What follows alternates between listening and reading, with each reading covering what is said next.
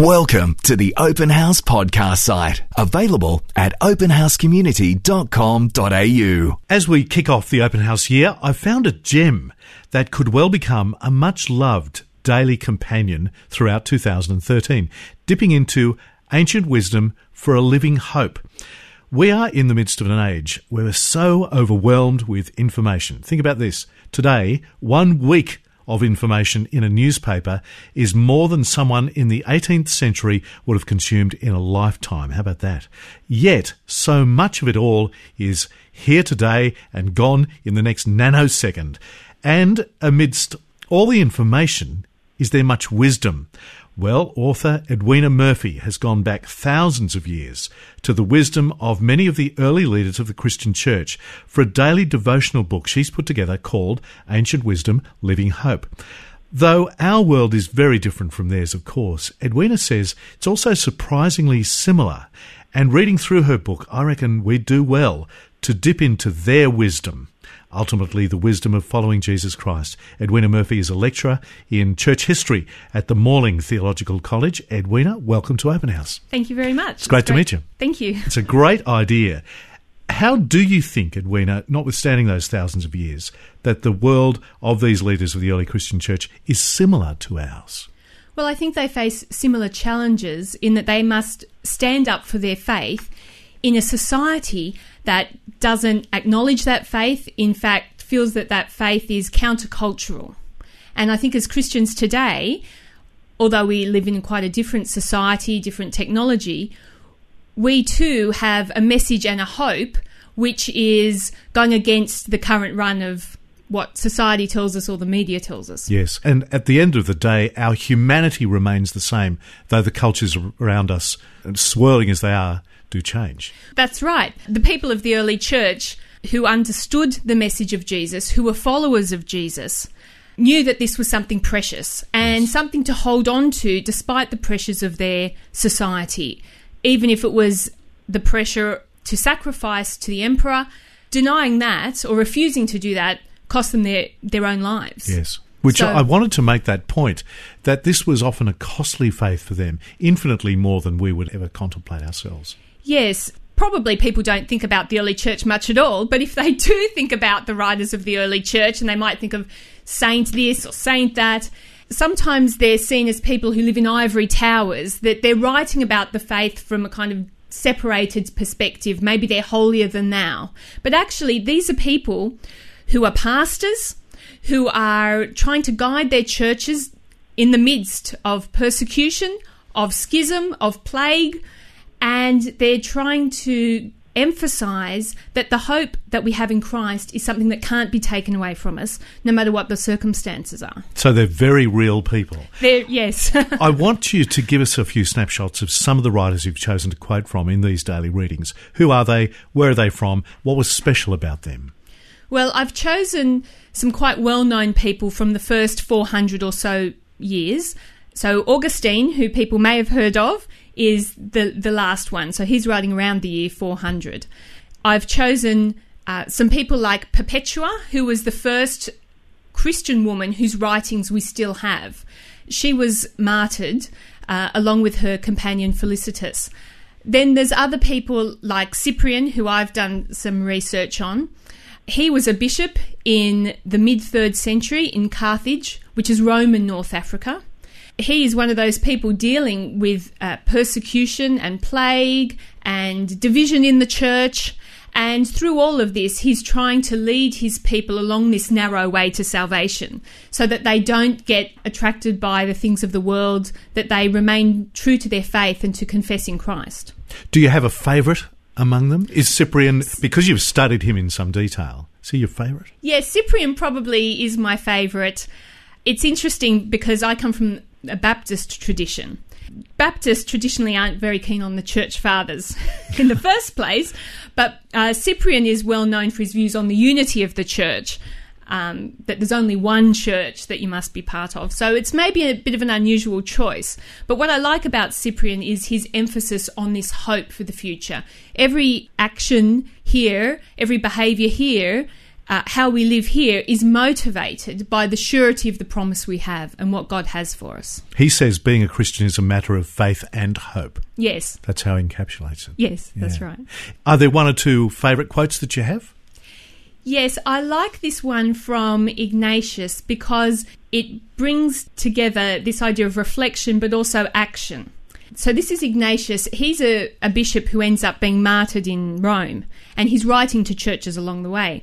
And he says, Make sure that unbelievers are instructed by your works, if in no other way. Be meek in response to their wrath, humble in opposition to their boasting. To their blasphemies, return your prayers. In contrast to their error, be steadfast in the faith. And for their cruelty, show your gentleness. Wow. So I think that's just a great picture of how to respond to people who don't yet know Christ, how we, in our response to them, can instruct them and point them towards Christ. When you read their expression of faith and how that engages with the world, so often it seems to me it's such an uncluttered faith. Is that a fair enough thing to observe, do you think? I think they had to be single minded. Yes. They had to be single minded because there were so many pressures around them that without that focus, without that clear clarity, they wouldn't have survived. Now, that's not to say everyone in the church, early church did persevere. Many fell by the wayside, many found the pressure too much. There's an encouragement there, but there's also a challenge there to persevere, to keep going. Cyprian talks a lot about that uh, perseverance that you need in the Christian life. How do you think their faith and their world differs from us? Um, of course, it's a very, very different world. But the faith that we have today, the expression, the clutteredness of it often, how do you think we differ from them? certainly we face a lot more challenges, even in the past 10 years. You know, people didn't used to read emails on their phone and things like that. Yes. In the very, I can even remember when I didn't have a mobile phone at all. So can I. you know, that's that's the olden days. Um, so those kind of constant interruptions are there now in a way I don't think were there in the past. the expression or conduct of our faith, how does that differ from these early Christian leaders?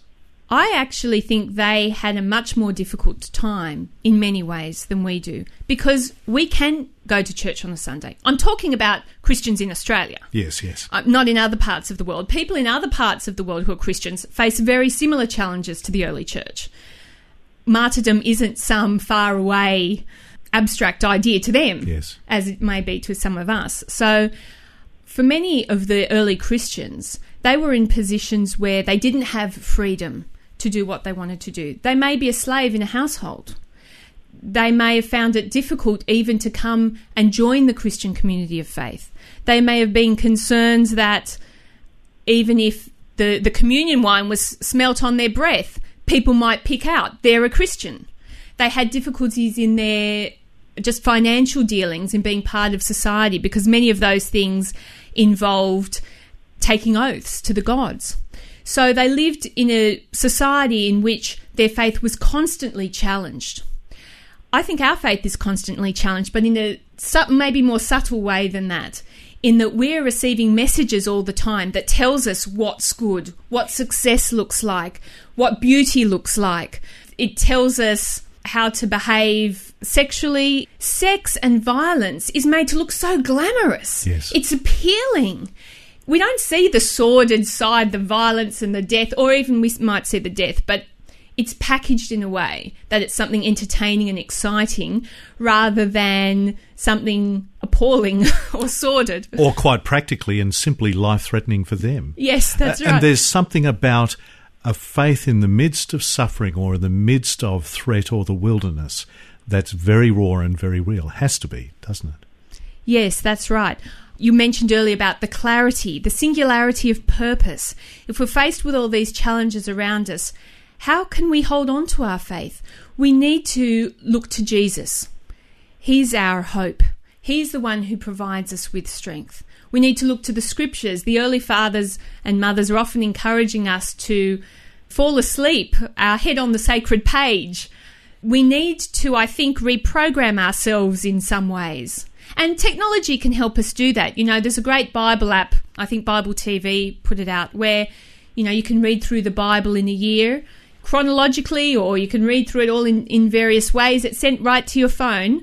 And I found that if I do it before I get out of my bed, I'm much more successful at reading the Bible and reflecting. It's one of the things I wanted to ask you. One of the great challenges we have with a daily devotional, and this is nothing like they would have experienced, I take it, in their day, is the time pressure in our lives today. It makes pausing for a few minutes, even a few moments, to reflect on such wisdom, such a challenge. How do we do that? Yes. There always seems to be something else to be done. Yes. There's always Oh, yes. uh, a lot of challenges. And even the minute you sit down uh, to pray or to reflect, uh, as someone said, you immediately bring up all the to do lists, which you've been quite happily ignoring, you know, for a day or a week or a month, but suddenly they seem so urgent. yeah. We've got information coming us from every direction. We've got, you know, if you've got children like I do, there always seems to be some question or something to be done. There are a lot of intrusions and, and challenges. And that's why I think it's difficult, but even more important that we take time out to reflect on God and on His Word. You know, Luther said something to the effect that I'm so busy, I've got to pray for three hours a day. Yes, yes, yes. Because when we spend time with God, when we read His Word, that gives us the focus we need to see what's important and what's not important. So many of the things that we're distracted by are trivial. You know, you see some of those car ads that are encouraging not to text while we drive. You know, someone's killed in a car accident because they stopped to look at a text, where are you, or, or hi. Something so trivial Yes. but yet life threatening. So when we focus on God and what He wants us to do and allow His Spirit to speak to us and lead us, that's when we can differentiate out between the urgent and the important. And, you know, I always find that a, a challenge because I'm easily distracted. Yes. But I think if we want to grow in Christian maturity and we also want to be better stewards of our life, more successful in our life in the things that really count, then we need to get onto God's agenda rather than our own. Or as the people from Nike would say, just do it. Just do it. Yes. I know. Yeah. That's why I've started doing it before I get out of bed because I used to have a reminder when it was eight o'clock in the morning. Yeah. And in that time, you're in the middle of making breakfast and you've already read some emails and so on. Whereas I find before I even get go anywhere, if I read the Bible, then it's more likely to get done. So I think that may not work for everybody, but you've got to find a time that's consistent for you that helps you before you get caught up in the mess of the day. Mm. Just to do it. Well, that's a good tip for Monday morning. More broadly, you approach this from a position of church history. Yes. Something that I think is so underattended in our Christian life. What is it about church history that floats your boat? Why is it such an important thing for us to include in our Christian agenda? Well, you know, when I started at Bible College about 20 years ago or so now, I was a lot like most students that I see coming into the classroom now. I was perhaps a little more interested in history than them, but I, I did church history because it's a core subject. Yes. You got to do it, right? to. So, and that's most people in my class are there not because they're passionate about church history. They've come to study the Bible, they've come to study theology, but church history is like, yeah, because I got to do it. Yeah. But usually by the end of the semester, they realize how valuable it is because you can't really understand theology without understanding history. You can't understand where we are now without understanding the, the beginnings. I mean, the, the early church fathers are the ones who are used by God to actually choose or decide which books would be recognized as God's word. Yes. That was the early church.